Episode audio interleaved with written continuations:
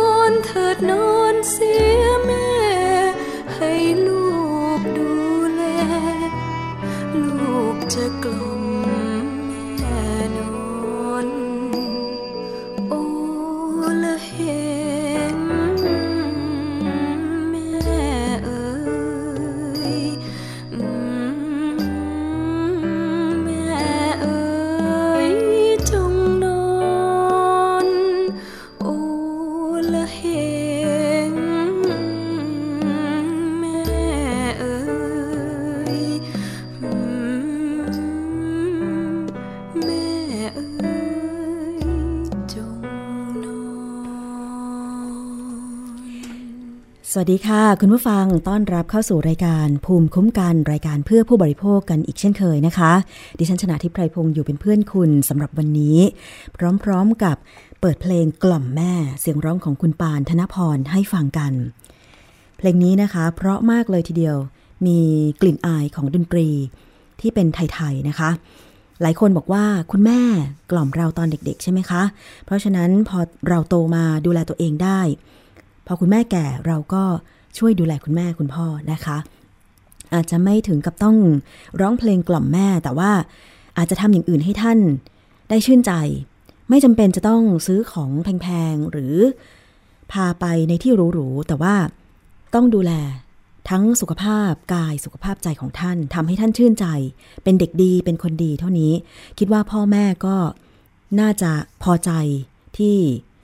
ลูกๆของท่านเองเนี่ยนะคะ เป็นคนดีแบบนี้แล้วก็สามารถที่จะเอาตัวรอดได้ ดูแลตัวเองได้ คือพ่อแม่จริงๆแล้วเขาก็ไม่ได้ต้องการอะไรจากลูกนะคะ ถึงแม้ว่าเขาจะต้องใช้เงินใช้ทอง หาเงินหาทองมาส่งเสีย ลูกๆ ให้ได้เรียนหนังสือได้เลี้ยงดูเป็นอย่างดีที่สุดตามกำลังที่คุณพ่อคุณแม่จะมีใช่ไหมคะ แต่ว่านี่แหละ ถ้าลูกๆคนไหนเนี่ยโตแล้วแล้วก็ดูแลตัวเองได้ ท่านก็ชื่นใจ แต่ถ้า จะกลับไปดูแลท่านไม่ต้องมากมาย แค่ทำกับข้าวให้ท่าน แค่นั่งกินข้าวกับท่าน แค่นี้นะคะ คิดว่าพ่อแม่ก็อุ่นใจแล้วก็พอใจเป็นความอบอุ่นในครอบครัวนะคะ วันนี้แหมพูดถึงเรื่องเพลงกันซะค่อนข้างจะเยอะเลยทีเดียว เป็นเพลงที่ถูกอกถูกใจหลายคนใช่ไหมคะอืม นอกจากเพลงเราก็มีประเด็นของผู้บริโภค เช่นเคยมาฟังกันนะคะ ซึ่งท่านที่รับฟัง ทางเว็บไซต์ www.thaipbsradio.com อันนี้ก็สามารถฟังสดและดาวน์โหลดฟังย้อนหลังได้ หรือว่าจะเป็นแอปพลิเคชัน Thai PBS Radio ดาวน์โหลดฟรีไปติดตั้งทุกระบบมือถือนะคะ แล้วก็เพิ่มช่องทางการรับฟังก็คือ Facebook Live ถ่ายทอดสดทาง Facebook นั่นเองนะคะ อันนี้ก็คือ Facebook เพจของวิทยุไทย PBS facebook.com/thaipbsradiofan นะคะ ท่านที่เข้ามา ฟังเข้ามาชมแล้วก็สามารถกดถูกใจ กดแชร์ให้เพื่อนๆของคุณได้ฟังด้วย ก็จะดีไม่น้อยเลยทีเดียวนะคะ วันนี้ก็ต้องขอบคุณค่ะสำหรับทุกการ กดไลค์กดแชร์นะคะ มีความคิดเห็นอะไรก็สามารถส่งกันเข้ามาได้ หรือว่าจะเป็นฟังผ่าน วิทยุชุมชนที่เชื่อมโยงสัญญาณหลายๆสถานี เราก็บอกกันเป็นประจำประจำเลยทีเดียวนะคะ ท่านที่อยู่สุพรรณบุรี อยู่หนองย่าไซฟังจาก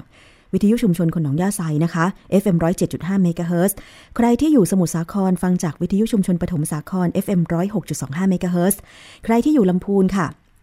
ฟังได้จาก 2 สถานี 2 อำเภอก็คือ วิทยุชุมชนคนเมืองลี้ อำเภอลี้จังหวัดลำพูนนะคะ FM 103.75เมกะเฮิร์แล้วก็อำเภอทุ่งหัวช้างฟังจากวิทยุชุมชนเทศบาลทุ่งหัวช้าง FM 106.25เมกะเฮิร์ค่ะ ใครที่อยู่นนทบุรีใกล้ๆกรุงเทพนะคะ ก็ฟังจากวิทยุชุมชนเมืองนนสัมพันธ์ FM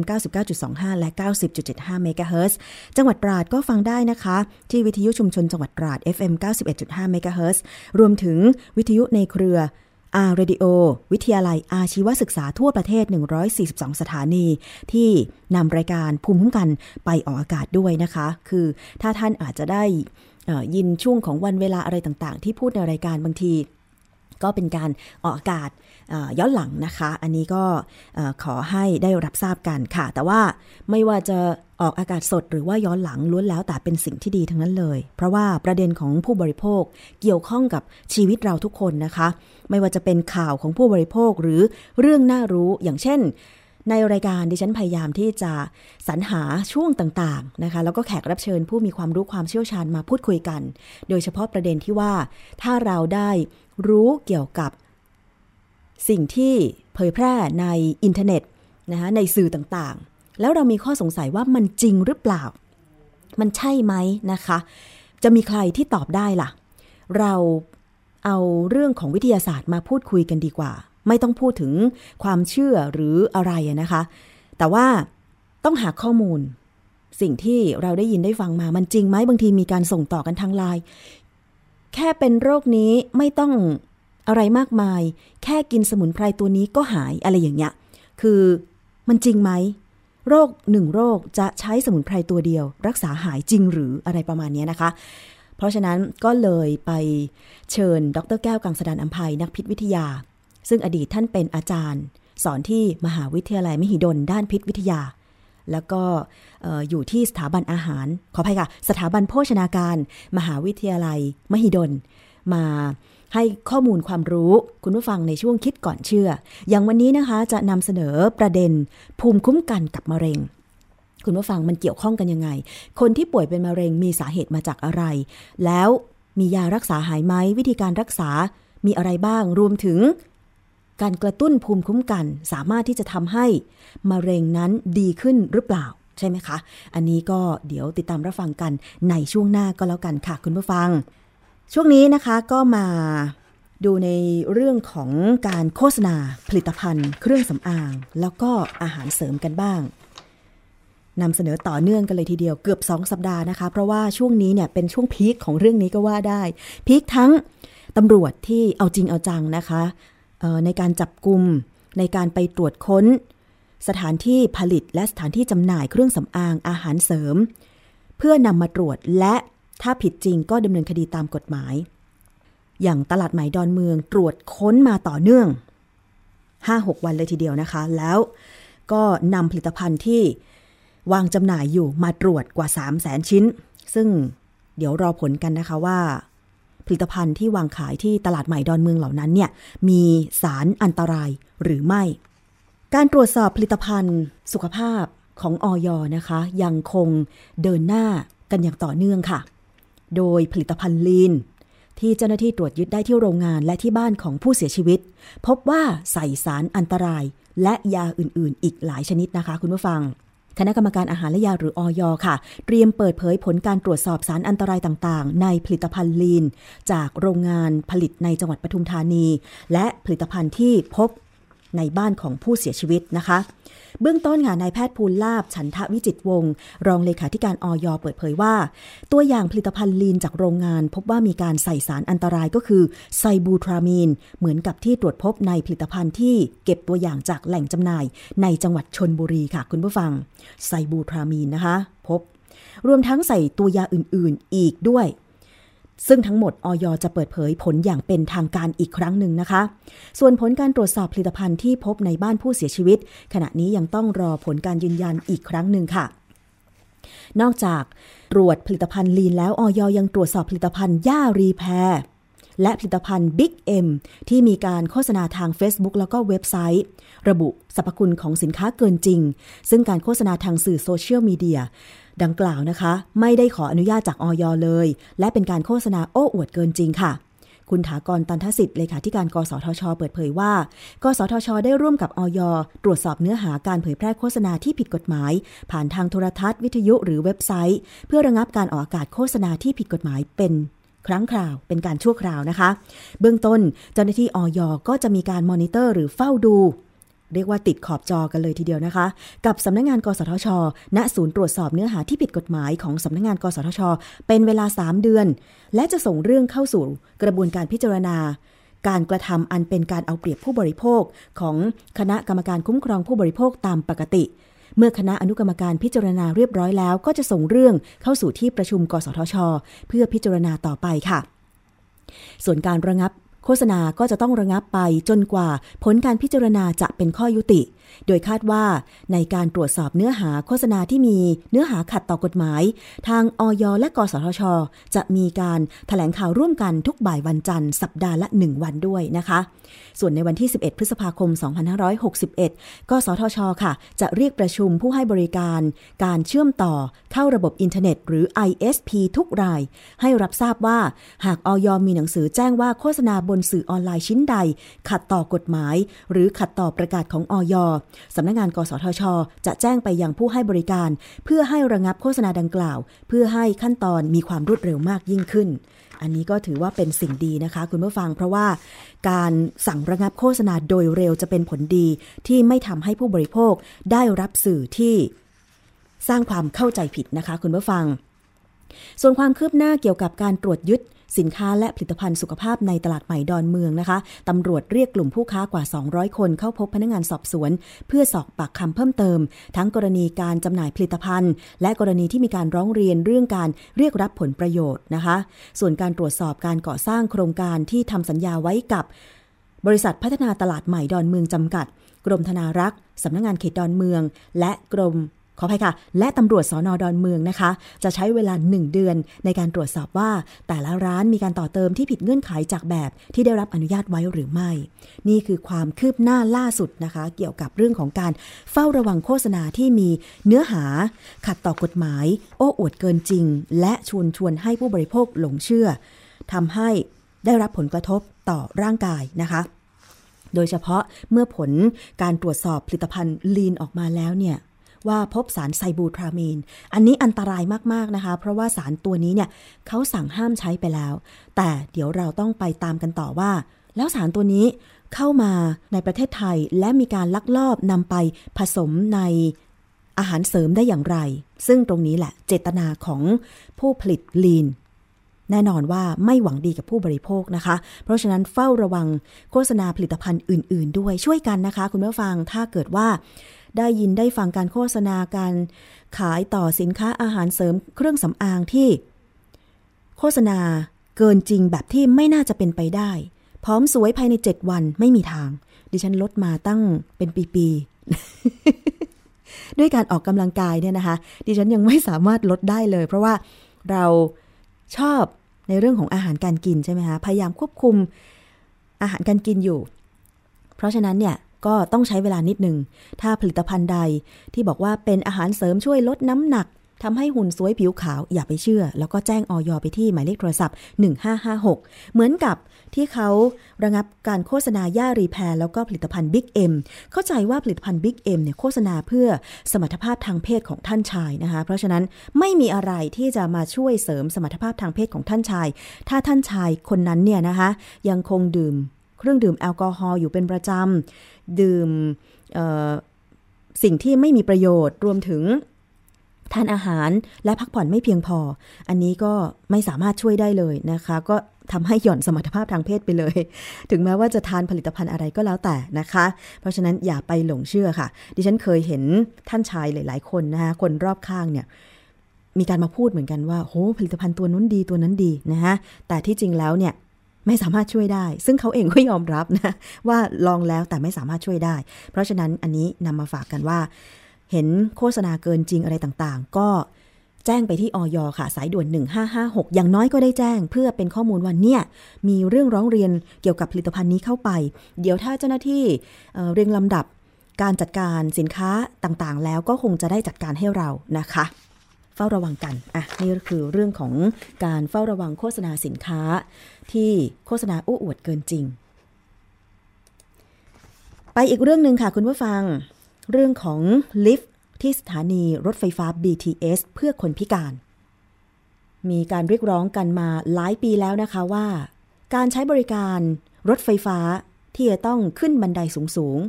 หรือขึ้นบันไดเลื่อนก็ตามเนี่ยนะคะ ผู้พิการที่นั่งรถเข็นเนี่ยไม่สามารถใช้บริการได้ ซึ่งตรงนี้ก็มองได้ว่า การให้บริการรถสาธารณะไม่สามารถให้บริการกับคนทุกเพศทุกวัย ทุกคนได้ คือผู้พิการเนี่ยเขาก็อยากจะใช้ชีวิตเหมือนคนปกติ ไม่ว่าจะใช้บริการรถสาธารณะประเภทใดก็แล้วแต่ อย่างผู้พิการสายตา ซึ่งอาจจะเดินได้ก็ยังคง ใช้บริการรถเมล์รถไฟฟ้าได้ เพราะว่าถ้ามีผู้นำทางหรือมีไม้เท้านำทางไป อันนี้เขาก็เดินไปได้ใช่ไหมคะ หรือผู้พิการทางหูไม่ได้ยินแต่สายตามองเห็น อันนี้ก็ปกติชิวๆเลย แต่ว่าผู้พิการที่ต้องนั่งรถเข็นนี่สิคะ ไปไหนมาไหนก็ลำบากอยู่แล้ว ถ้าไม่มีญาติหรือว่าเพื่อนพาไป เพราะฉะนั้นเนี่ยยิ่งการใช้บริการรถสาธารณะ รถเมล์รถไฟฟ้าไม่ต้องพูดถึง เขาขึ้นไม่ได้ ก็ต้องอาศัยว่าไปรถแท็กซี่หรือรถยนต์ส่วนตัวอย่างเดียว แต่ว่าความเท่าเทียมกันอยู่ตรงไหน เมื่อมีรถไฟฟ้ามาแล้วเนี่ยนะคะ แล้วก็มีการก่อสร้างลิฟท์ที่รถไฟฟ้า BTS บางสถานี แต่ปรากฏว่าผู้พิการไปใช้บริการไม่ได้เพราะลิฟต์ไม่เปิด หรือเปิดก็ไม่ได้ไปจอดตรง ชั้นที่ขายตัว๋ว กลับไปจอดที่ ชั้นชานชลาเพื่อรอขึ้นรถ ซึ่งทำให้ผู้พิการที่ไม่ได้มีบัตร BTS เนี่ยนะคะ ไม่มีบัตรรถไฟฟ้าเนี่ยก็ต้องย้อนกลับลงมาเพื่อซื้อบัตร อันนี้ก็ลำบากไปอีก เพราะว่าถึงแม้จะมีลิฟต์ก็ไม่สามารถให้บริการได้ บริการได้ไม่ตรงใจหนึ่งปีหลังจากที่ศาลปกครองสูงสุด มีคำสั่งให้กรุงเทพมหานครดำเนินการสร้าง ลิฟต์เพื่อผู้พิการที่สถานี รถไฟฟ้า BTS ให้ครบทั้ง 23 สถานี ขณะนี้เสร็จเพียงครึ่งเดียว จนผู้พิการต้องยื่นฟ้องศาลปกครองอีกครั้ง เรียกร้องค่าเสียหายกว่า 1,000 ล้านบาท กลุ่มภาคีเครือข่ายขนส่งมวลชนทุกคนต้องขึ้นได้ค่ะ รวมตัวกันที่หน้าศาลปกครอง แสดงออกเชิงสัญญลักษณ์ สะท้อนภาพ สะท้อนสภาพแวดล้อมที่เข้าไม่ถึง เปรียบเสมือนกรงขังชีวิตคนพิการ และยื่นฟ้องเรียกร้องค่าเสียหายรายบุคคลเป็นเงินกว่า 1,400 ล้านบาท กับกรุงเทพมหานคร ที่ละเมิดทำให้สิทธิคนพิการถูกลิดรอน จากการไม่ได้รับความสะดวกในการเดินทาง โดยสารรถไฟฟ้า BTS เพราะว่าไม่มีลิฟต์ขึ้นลงสถานีสำหรับคนพิการผ่านไปเป็นเวลาหนึ่งปี หลังศาลปกครองสูงสุดมีคำสั่งให้กรุงเทพมหานคร จัดทำลิฟต์ทางลาด และสิ่งอำนวยความสะดวกพื้นฐานตามกฎกระทรวงสำหรับผู้พิการทั้ง 23 สถานี รถไฟฟ้า BTS นะคะ แต่จนถึงขณะนี้ มีเพียง 4 สถานีเท่านั้นที่สามารถใช้งานได้สมบูรณ์ เป็นการแสดงออกเชิงสัญญลักษณ์นะคะสำหรับผู้พิการที่ต้องนั่งรถเข็นว่า เนี่ย มีรถไฟฟ้าไม่ได้ใช้ก็เหมือนไม่มีอยู่ในกรงประมาณนั้นนะคะ เราไปฟังเสียง สะท้อนของเครือข่าย ขนส่งมวลชนทุกคนต้องขึ้นได้ค่ะ จากคุณวิรยุทธ์สุคนทวิทย์ประธานเครือข่าย แล้วก็ทางด้านคุณชุติมา เบญจาธิกุลคนพิการกันค่ะ เขาดำเนินการครับ แต่เป็นไปด้วยความล่าช้ามาก ตอนนี้เอ่อเขาทำได้ประมาณครึ่งเดียวนะครับประมาณครึ่งเดียว แล้วก็เนื่องจากลิฟต์เนี่ยมันจะต้องสร้างทั้งสองฝั่งถนนนะครับเพื่อให้คนพิการขึ้นลงได้สะดวก แต่เขาก็สร้างฝั่งถนนเดียวนะครับเพราะฉะนั้นการสร้างฝั่งถนนเดียวเนี่ยก็ถือว่ายังไม่แล้วเสร็จสมบูรณ์ พอพอพอท่านสร้างไป แล้วก็บางสถานีเนี่ยเช่น เช่นสถานีที่ขึ้นสะพานตากสินเนี่ย สถานีนี้ก็จะต้องถูกยุบแล้วก่อสร้างใหม่ ซึ่งณปัจจุบันยังไม่ได้ดำเนินการก่อสร้างเลยคนพิการก็ขึ้นไม่ได้อยู่ดี โดยโดยโดยการช่วยแบบเนี้ยบริการของรถไฟฟ้าเนี่ยเขาก็มีเจ้าหน้าที่คอยบริการนะ แต่ว่าพี่ว่าถ้าทำให้เราสามารถไปไหนมาไหนด้วยตัวเราเองอะมันจะคล่องกว่าไม่ต้องไปรอความช่วยเหลือ อันนั้นจะดีกว่า นั่นคือความคิดเห็นบางส่วนนะคะ จากผู้พิการที่อยากจะให้มีลิฟต์ โดยสาร เพื่อขึ้นไปใช้บริการรถไฟฟ้าได้ครบทุกสถานีนะคะ นายมานิตอิดพิมพ์นะคะ นักรณรงค์เพื่อสิทธิคนพิการ และประธานภาคีเครือข่ายมหานครเพื่อทุกคนบอกว่า จากการตรวจสอบการติดตั้งลิฟต์และสิ่งอำนวยความสะดวก รถไฟฟ้า BTS ในทุกสถานี พบว่ามีเพียง 4 สถานี ก็คือที่สถานีหมอชิด สถานีสยาม สถานีอโศก และสถานีอนุสาวรีย์ชัยสมรภูมิ ที่มีการติดตั้งลิฟต์ครบทั้งสองฝั่ง ส่วนที่เหลืออีก 19 สถานี พบปัญหาหลากหลาย อย่างเช่น ยังไม่มีการสร้างลิฟต์ จากชั้นพื้นดินไปชั้นจำหน่ายตั๋ว และสิ่งอำนวยความสะดวกพื้นฐานอื่น ๆ ทั้งนี้เครือข่ายยังเรียกร้อง ให้กรณีการฟ้องร้อง BTS เป็นตัวอย่างให้หน่วยงานรัฐ และองค์กรอื่น ๆ จัดสิ่งอำนวยความสะดวกขั้นพื้นฐาน และสภาพแวดล้อมที่เอื้อให้กับคนพิการ เดี๋ยวเรามารอดูกันต่อไปนะคะ ดิฉันก็เห็นใจนะ คือเราไม่ได้พิการบางทีเรายังขึ้นลำบากเลยคุณ เพราะว่าบันไดรถไฟฟ้านั้นสูงมากบันไดรถไฟฟ้า BTS นะคะนั่นแหละ สูงมาก บางทีก็สงสารคนแก่นะคะ อันนี้ก็ถ้าสร้างลิฟต์เนี่ยอยากจะให้ทั้งผู้พิการและคนแก่ใช้ได้ เพราะว่าเดี๋ยวเราต้องนึกถึงนะ ขนาดเราอายุเท่านี้อะบางทีเดินขึ้นสะพานลอยยังเหนื่อย อย่าว่าแต่รถไฟฟ้า BTS เลยนะคะ ตอนนี้ทุกสถานีรถไฟฟ้า BTS ก็ไม่ได้มีบันไดเลื่อน ครบทุกสถานีนะ คือดิฉันก็งงว่าลงอีกฝั่งขึ้นอีกฝั่ง อาจจะพื้นที่ไม่เพียงพอ เวรคืนที่ข้างๆ สถานีรถไฟฟ้า BTS ไม่ได้ อันนี้ก็เข้าใจ ก็ยังดีที่ว่ามีบันไดเลื่อนขึ้นอีกฝั่งลงอีกฝั่ง แต่บางสถานีนี่ไม่มีบันไดเลื่อนเลย มีแต่ต้องก้าวขึ้นทั้งนั้นเลย เพราะฉะนั้นเนี่ยก็เหนื่อยนะคะเดินไปทำงานก็เหนื่อยพออยู่แล้วเดินขึ้นรถไฟฟ้าอีกนะคะอันนี้ก็เดี๋ยวฝากพิจารณาด้วย เรื่องของการจัดสร้างสิ่งอำนวยความสะดวกลิฟต์สำหรับผู้พิการตามสถานีรถไฟฟ้า BTS ให้ครบทุกสถานีค่ะเนาะคนพิการก็เป็นผู้บริโภคเหมือนกัน ก็เสียเงินซื้อตั๋วเหมือนกัน ที่ญี่ปุ่นเนี่ยต้องยกตัวอย่างจริง ๆ ว่า ไปครั้งเดียวพูดได้ทั้งปี รถไฟฟ้าไม่ว่าจะเป็นบนดินใต้ดินของเขาก็สะดวกมากเลยนะคะ นอกจากมีบันไดก็มีบันไดเลื่อน มีลิฟต์ทุกสถานี อื้ออำนวยความสะดวกมากอย่างที่ฉันที่เคยไปเนี่ยนะคะ เราไม่ได้พิการก็จริงอะ่ะแต่กระเป๋าเราหนัก บางทีเราหิ้วขึ้นลงบันไดไม่ได้ ก็ใช้ลิฟต์ได้สะดวกดีมาก ๆ เลยทีเดียวนะคะ คุณผู้ฟังอยากจะให้รถไฟฟ้า BTS ของไทยเป็นแบบของญี่ปุ่นจริง ๆ เลยนะคะเอาละค่ะ นี่คือช่วงเวลาของรายการภูมิคุ้มกัน ช่วงนี้เราพักฟังเพลงกันสักครู่หนึ่งเดี๋ยวช่วงหน้ากลับมาติดตาม ช่วงคิดก่อนเชื่อกันค่ะ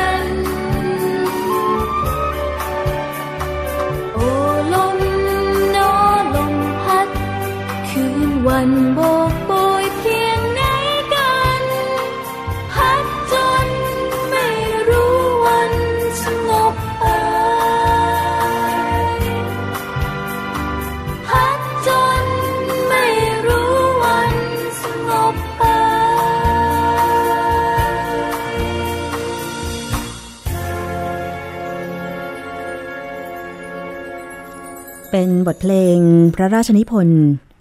ในหลวงรัชกาลที่ 9 อีกหนึ่งบทเพลงที่เพราะนะคะ ชื่อว่าเพลงสายลมนั่นเองค่ะ ขอบคุณมากเลยสำหรับการติดตามรับฟังภูมิคุ้มกันรายการเพื่อผู้บริโภค ดิฉันชนะทิพไพรพงศ์ดำเนินรายการนะคะ ทุกช่องทางเลยไม่ว่าจะเป็นทางเว็บไซต์ www.thaipbsradio.com ทาง facebook.com/thaipbsradiofan แล้วก็ทางแอปพลิเคชัน Thai PBS Radio นะคะ ถ้าฟังไม่ทันในช่วงแรกก็สามารถที่จะย้อนไปฟังได้อย่าง Facebook เองก็สะดวกสบาย พอจบสดปุ๊บ ก็บันทึกรายการ สามารถที่จะย้อนกลับไปฟังหรือว่าชมเมื่อไหร่ก็ได้นะคะ มาถึงช่วงคิดก่อนเชื่อกับดรแก้วกังสดานอัมภัยค่ะ ใครที่มีปัญหาข้อสงสัยเกี่ยวกับมะเร็ง ซึ่งตอนนี้เนี่ยข่าวคราวเรื่องของการแจกยาสมุนไพรของหมอแสง ที่จังหวัดปราจีนบุรีสำหรับผู้ป่วยมะเร็งเนี่ยก็ยังคงแจกกันต่อไปนะคะ แต่ว่าการดำเนินการเพื่อให้มีความถูกต้องแล้วก็การตรวจ สมุนไพรนั้นเนี่ยทางฝั่งของกระทรวงสาธารณาสุขเองก็ดำเนินการ แต่ว่าก็มีข่าวออกมาเป็นระยะระยะนะคะว่า ผลออกมาเป็นอย่างไร ซึ่งที่ผ่านมาเนี่ยผลบอกว่าสมุนไพรที่หมอแสงแจกไม่สามารถฆ่าเซลล์มะเร็งได้ แต่เรื่องของภูมิคุ้มกันกับมะเร็งเนี่ยเป็นสิ่งสำคัญ เราไปฟังดรแก้วกังสดานอัมภัยนักพิษวิทยากันค่ะ ว่ามีความเกี่ยวข้องอะไรกันอย่างไรในช่วง คิดก่อนเชื่อค่ะ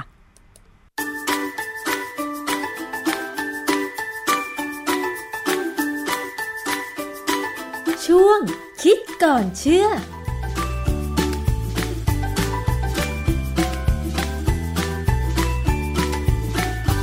คนไทยเป็นมะเร็งเยอะขึ้นนะฮะตอนนี้การรักษาพยาบาลเนี่ยความจริงมันไม่ใช่มีเฉพาะการผ่าตัดหรือการใช้คีโมในปัจจุบันเนี่ยในเว็บเพจบางเว็บเพจเขาจะพูดถึงเรื่องการใช้ระบบภูมิต้านทานเนี่ยมารักษามะเร็ง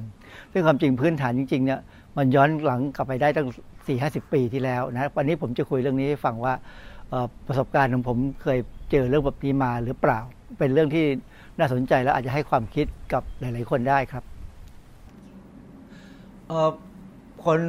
คนไทยปัจจุบันเนี่ยเราเสี่ยงกับมะเร็งค่อนข้างเยอะนะครับ เสี่ยงที่จะเป็นอาจจะเป็นเพราะว่ามันมีสิ่งแวดล้อมที่ไม่ค่อยดีทีนี้มันมีอยู่ประเด็นหนึ่งที่ผมไปเจอในอินเทอร์เน็ต คือเรื่องเกี่ยวกับภูมิคุ้มกันกับโรคมะเร็ง ความจริงมะเร็งไม่ใช่โรคนะฮะมะเร็งนี่เป็นกลุ่มอาการที่เซลล์มันแบ่งไม่หยุดนั้นเองมันไม่ใช่โรคที่ติดต่อไปนะฮะแต่นี้ความจริงเรื่องเรื่องที่ผมจะเล่าต่อไปเนี่ยนะฮะมันเป็นเรื่องที่มีประสบการณ์มาเมื่อสมัยไปเรียนหนังสือที่อเมริกา คือมันเป็นเรื่องเกี่ยวกับว่าภูมิคุ้มกันเนี่ยมันป้องกันมะเร็งได้ยังไง หรือว่ารักษามะเร็งได้ยังไง คือเข้าไปดูข้อมูลในเน็ตเนี่ยเข้าไปในเว็บของเว็บหาหมอ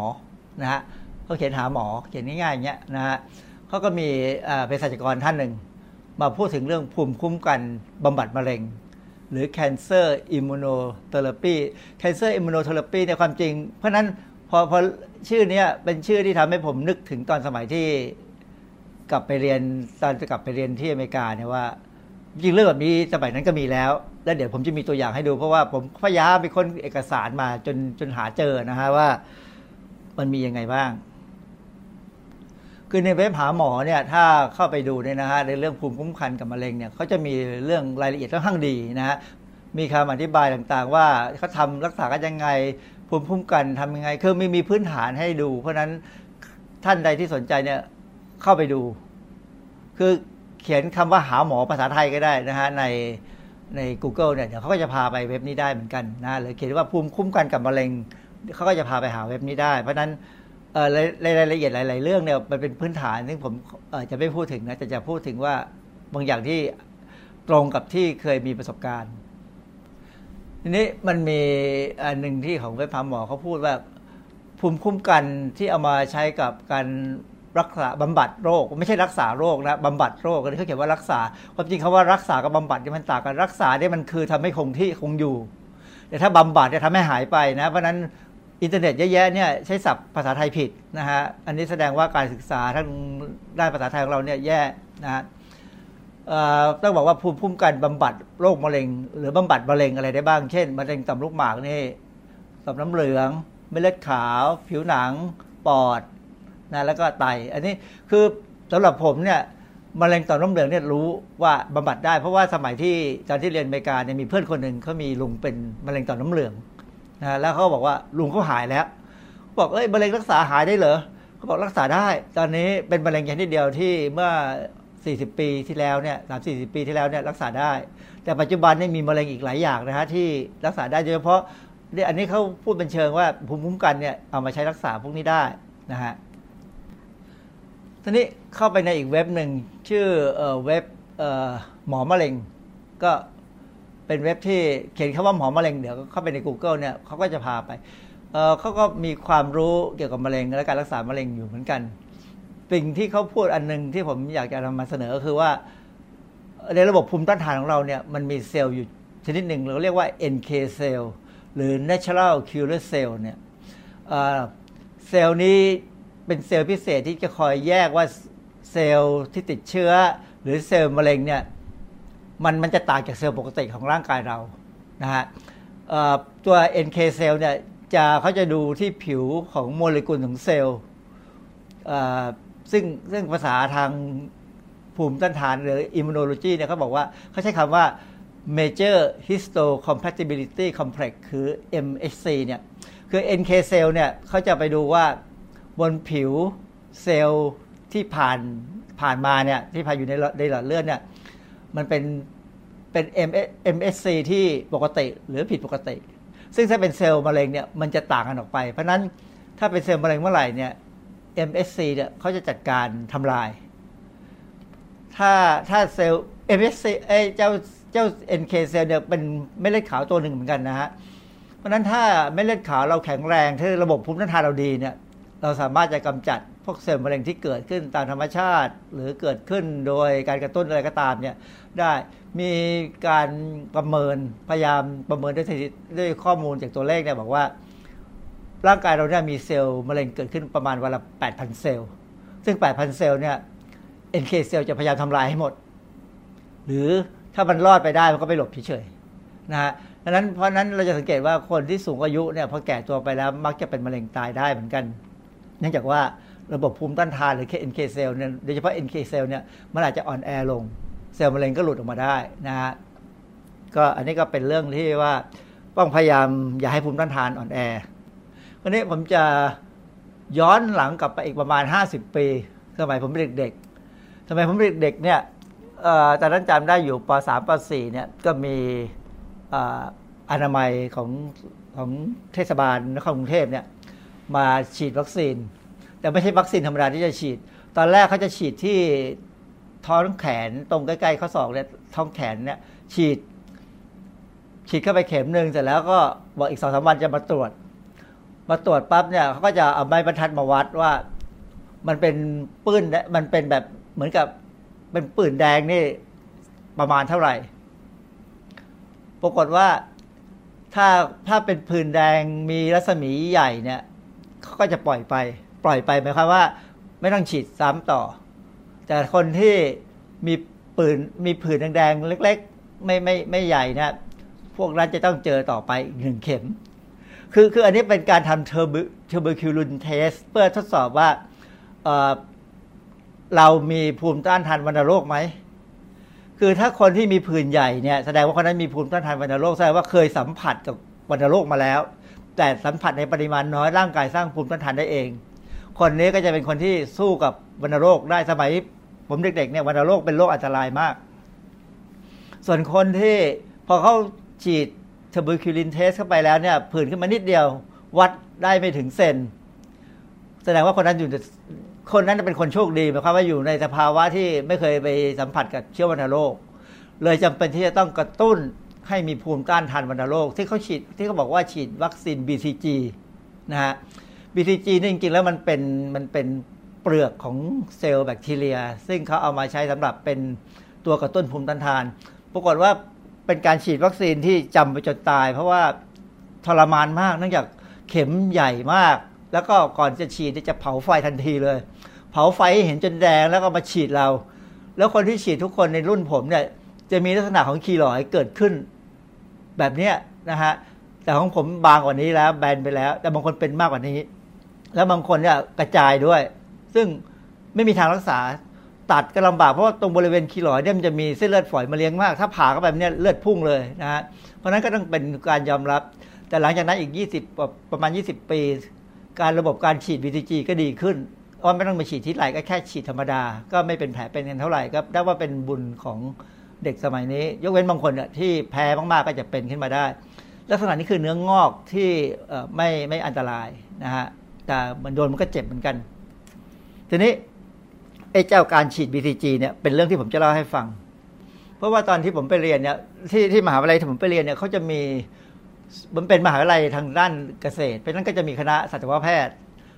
ก็จะมีอาจารย์ท่านหนึ่งชื่อคลชูสเตอร์นะกับทีมของเขา เขาศึกษาเรื่องเกี่ยวกับการใช้วัคซีน BCG เนี่ยรักษามะเร็งที่ตาของวัวนะฮะคือจริงๆเขาไม่ได้รักษาคือคือในการวิจัยของเขาเนี่ยของดรไคลชูสเตอร์เนี่ยเขาทำให้วัวเนี่ยมีเป็นมะเร็งที่ตาโดยการฝังเนื้อเยื่อมะเร็งเข้าไปที่ตาวัว คือวัวธรรมดาเนี่ยทำให้มันเป็นมะเร็งที่ตา จากนั้นเนี่ยเขาก็เอา BCG วัคซีน BCG อย่างที่เราฉีดป้องกันวัณโรคเนี่ยมาฉีดที่รอบๆตาวัว พอฉีดไปแล้วสักพักหนึ่งเขาก็จะดูที่ว่ามีมีการบำบัดได้ไหมวัวนี่หายได้ไหมปรากฏว่าอันนี้เป็นรูป คือคือตอนที่ผมไปเรียนเนี่ยเขาเขามีเอกสารเป็นเป็นเอกสารเผยแพร่ในมหาวิทยาลัยเนี่ยเป็นคล้ายกับเป็นข่าวสารเนี่ยเป็นรูปสีด้วยซ้ำนะ แต่ผมยังหาไม่เจอว่ามันอยู่ไหนก็เลยต้องไปค้นจากบทความวิชาการที่สามารถย้อนหลังกลับไปสมัยนั้นได้เนี่ย นี่คือวัวที่เป็นมะเร็งที่ตา ซึ่งคือจริงๆมันเป็นมะเร็งเพราะว่าเขาทำให้ตามันเป็นมะเร็งด้วยการเอาเนื้อเยื่อของมะเร็งเนี่ยใส่เข้าไป เสร็จแล้วก็ฉีดวัคซีน BCG รอบๆ ตาวัว เวลาผ่านไปผ่านไปผ่านไป ตาวัวหายเป็นปกติได้ แต่ไม่ในหมายความว่าทุกตัวไปหายหมดนะเขาในงานวิจัยชิ้นที่ผมอ่านอยู่เนี่ยเขาบอกว่าเขาเขาใช้เขาใช้วัวยีิบสามตัว ปรากฏว่าบำบัดให้วัวพวกเนี้ยปรากฏว่าห้าตัวหกตัวเนี่ย มีชีวิตอยู่ได้ โดยที่มีห้าตัวเนี่ยตาหายดีแบบนี้เลย ส่วนอีกตัวนึงอาจจะหายไม่ดีนัก แต่ว่ามะเร็งก็หยุดไม่ไม่ไม่ไม่กระจายนะฮะก็ยังอยู่ในสภาพที่ดีขึ้น แล้วก็มีอายุยืนยาวไปได้อย่างน้อย 2.5 ปี หลังจากการบำบัดมันแสดงให้เห็นว่าการใช้ BCG นั่นเป็นการเข้าไปกระตุ้นเม็ดเลือดขาวโดยเฉพาะ natural killer cell ให้มันมาจัดการกับเซลล์มะเร็งซึ่ง อยู่ได้ จะเห็นว่าอันนี้คือ immunotherapy ซึ่งถามว่าเรื่องพวกนี้มันมีมันมีแนวโน้มที่ที่ดีไหม สมัยที่ผมศึกษาทำปริญญาเอกเนี่ยมีงานวิจัยอยู่ส่วนหนึ่งที่ผมทำเนี่ยเราสามารถกระตุ้นให้เซลล์เม็ดเลือดขาวเนี่ยเพิ่มได้อย่างรวดเร็วโดยใช้สารที่เราเรียกว่าไมโตเจน ไมโตเจนเนี่ยมีหลายชนิด ชนิดหนึ่งเนี่ยเราสกัดมาจากพกวีดพกวีดนี่คือพืชที่เป็นแค่เป็นเป็นคล้ายกับ วัชพืชที่อยู่ในอเมริกาเขาสกัดเอาสารออกมา สามารถกระตุ้นให้ภูมิต้านทานเพิ่มได้อย่างรวดเร็วนะฮะผนังเซลล์ของแบคทีเรีย เช่นแบคทีเรีย พวกแลคโตไบซิลัสที่อยู่ในนมเปรี้ยว ก็เป็นอีกตัวหนึ่งที่กระตุ้นให้ภูมิต้านทานเปลี่ยนไปได้อย่างรวดเร็ว เพราะฉะนั้นจริงๆแล้วเนี่ยการที่จะรักษาบำบัดมะเร็งเนี่ยอย่างที่มันเราคงจะเห็นอยู่แล้วว่า เราใช้ระบบภูมิต้านทานเข้าไปช่วยได้ ซึ่งทำให้ผมมองว่า บางครั้งเนี่ยการที่เราไปกินยาแผนโบราณ ซึ่งยาแผนโบราณที่มีการให้คนที่เป็นมะเร็งกินเนี่ยส่วนใหญ่จะเป็นสมุนไพรเป็นพืช ในพืชเหล่านั้นอาจจะมีสารบางตัวก็ได้ที่กระตุ้นให้ภูมิต้านทานสูงขึ้น ซึ่งไม่ได้ของไม่ใช่เป็นของแปลกนะฮะในรัสเซียเนี่ยมีการศึกษาพวกนี้ค่อนข้างเยอะ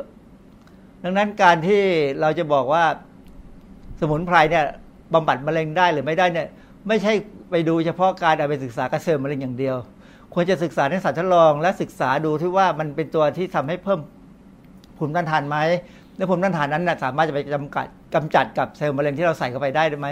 มันมีวิธีการทดลองค่อนข้างข้างเยอะซึ่งควรจะทำถ้าเราจะหาวิธีการรักษามะเร็ง ซึ่งวิธีการรักษามะเร็งไม่ใช่แค่ผ่าตัด หรือใช้คีโมอย่างเดียว มีวิธีอื่นอย่างที่ผมให้ดูข่าวจากเว็บเพจที่เขาของของที่เขาบอกว่า ใช้คีโมเทอราปีได้กับมะเร็งหลายชนิดแล้ว ซึ่งอันนี้ก็เป็นเรื่องที่น่าสนใจว่าเราน่าจะมองเรื่องแบบนี้ แล้วก็มีการทำวิจัยที่จริงจัง เพราะบ้านเราเนี่ยมีสมุนไพรค่อนข้างเยอะคือคืออันนี้เป็นรูปที่ให้เห็นท่านเองว่าเซลล์เม็ดเลือดขาวเนี่ยโดยเฉพาะ NK เซลล์เนี่ยมันสามารถที่เข้าไปจัดการกับมะเร็งได้นี่เป็นภาพที่เขาทำภาพเสมือนขึ้นมาให้เห็นนะฮะเพราะฉะนั้นโดยสรุปแล้วเนี่ยถ้าเรามีภูมิต้านทานที่ดีเนี่ย เราน่าจะจัดการกับเซลล์มะเร็งได้ทีนี้ วิธีสำคัญที่เราจะรักษาภูมิต้านคุ้มกันหรือภูมิต้านทานเราเนี่ยให้มันอยู่ในระดับที่ปกติเนี่ยก็คือแน่ๆคือกินอาหารครบครบห้าหมู่นะฮะออกกำลังกายด้วย แต่ต้องออกกำลังกายตามที่เราชอบด้วยนะเมื่อถ้าเราไม่ชอบเนี่ยเราก็จะออกไม่ตื่นไม่ต่อเนื่อง แล้วต้องพักผ่อนให้ดี แล้วก็ตั้งสติอย่าเครียดเพราะความเครียดเนี่ยจะทำลายระบบภูมิต้านทานนะฮะเพราะฉะนั้นคนที่บอกว่าจำเป็นต้องเครียด เพราะจะช่วยชาติให้ชาติต้องอยู่รอดเนี่ยเขาจะเสี่ยงต่อการเป็นมะเร็ง โดยที่เขาไม่รู้ตัวนะฮะเพราะนั้นอย่าเครียด เพราะนั้นอย่าพยายามหาเรื่องเครียดใส่ตัว แล้วก็ถ้าเป็นไปได้เจริญวิปัสสนาซะบ้างนะฮะคือ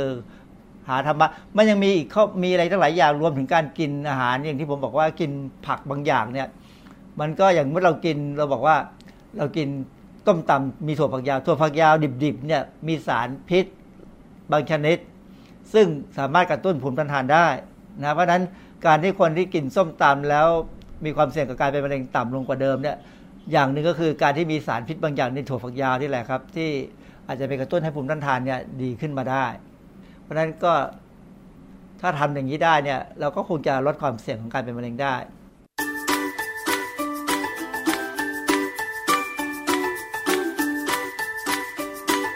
ช่วงคิดก่อนเชื่อ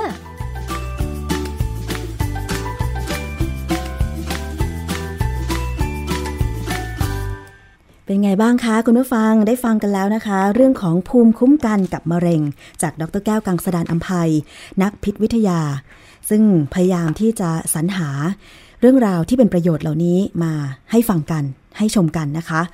อาจารย์แก้วก็ท่านพยายามที่จะนำเสนอให้คนฟังผู้ชมเนี่ยนะคะ ได้เข้าใจอย่างง่ายๆ บางคำอาจจะเป็นภาษาทางด้านวิทยาศาสตร์นะคะ แต่ว่าเราก็ต้องฟังไว้เนาะเพราะว่าก็จะได้ทราบที่มาที่ไปมันเป็นยังไงกันแน่ แต่บางคนก็บอกว่าไม่ได้จำหรอกดิฉันเองก็ไม่ค่อยได้จำนะคะ ก็ขอบคุณสำหรับหลายท่านที่ทักทายกันเข้ามาทาง Facebook Live เพจวิทยุไทย PBS ด้วยนะคะ ก็คือทั้งคุณสุพิชชา แล้วก็คุณมานัทบอกว่าทักทายนะคะ รวมถึงทุกท่านที่เข้ามากดไลค์แล้วก็กดแชร์รายการให้เพื่อนๆของคุณได้ รับฟังรับชมกันด้วยค่ะ มาถึงช่วงท้ายของรายการวันนี้นะคะ เราพูดถึงผิวหนัง ความสวยความงาม เครื่องสำอางอาหารเสริม มีคำแนะนำค่ะ จาก แพทย์ผู้เชี่ยวชาญทางด้านโรคผิวหนัง แล้วก็ท่านยังเป็นนายกสมาคมแพทย์ผิวหนังแห่งประเทศไทยคนใหม่ รองศาสตราจารย์ในายแพทย์ป่วนสุทธิพินิษธรรมนะคะ ท่านให้มุมมองทั้งทางด้านของแพทย์ก็คือผู้ดูแลสุขภาพประชาชน ส่วนแพทย์ผิวหนังนั้นก็ถือเป็นผู้มีความรู้ความเชี่ยวชาญเฉพาะด้านผิวหนังมากกว่าด้านอื่น ๆ บทบาทหน้าที่ของสมาคมแพทย์ผิวหนังแห่งประเทศไทยนะคะ ก็คือมีหน้าที่ในการส่งเสริมให้สมาชิก หาความรู้และวิจัยถึงปัญหาต่างๆ โดยเฉพาะเทคโนโลยีใหม่ๆ ให้มีการศึกษาให้แน่ชัดก่อน ไม่ส่งเสริมให้รีบนำเทคโนโลยีใหม่ๆ มาใช้ ให้การส่งเสริมสนับสนุนงานวิจัย แล้วก็ติดตามผลในระยะยาว เมื่อได้ผลจริงแล้ว จึงพร้อมที่จะออกมาให้ความรู้กับประชาชน ถ้าหากสิ่งไหนที่ยังไม่ชัดเจน เราก็ต้องพูดว่าไม่รู้แน่ชัด จะต้องมีการใช้อย่างระมัดระวัง หากไปใช้แล้ว ก็ต้องซื้อความเสี่ยงเอง อาจจะมาโทษกันว่าทำไมฉีดแล้วทำไมในระยะยาวออกมา ผลถึง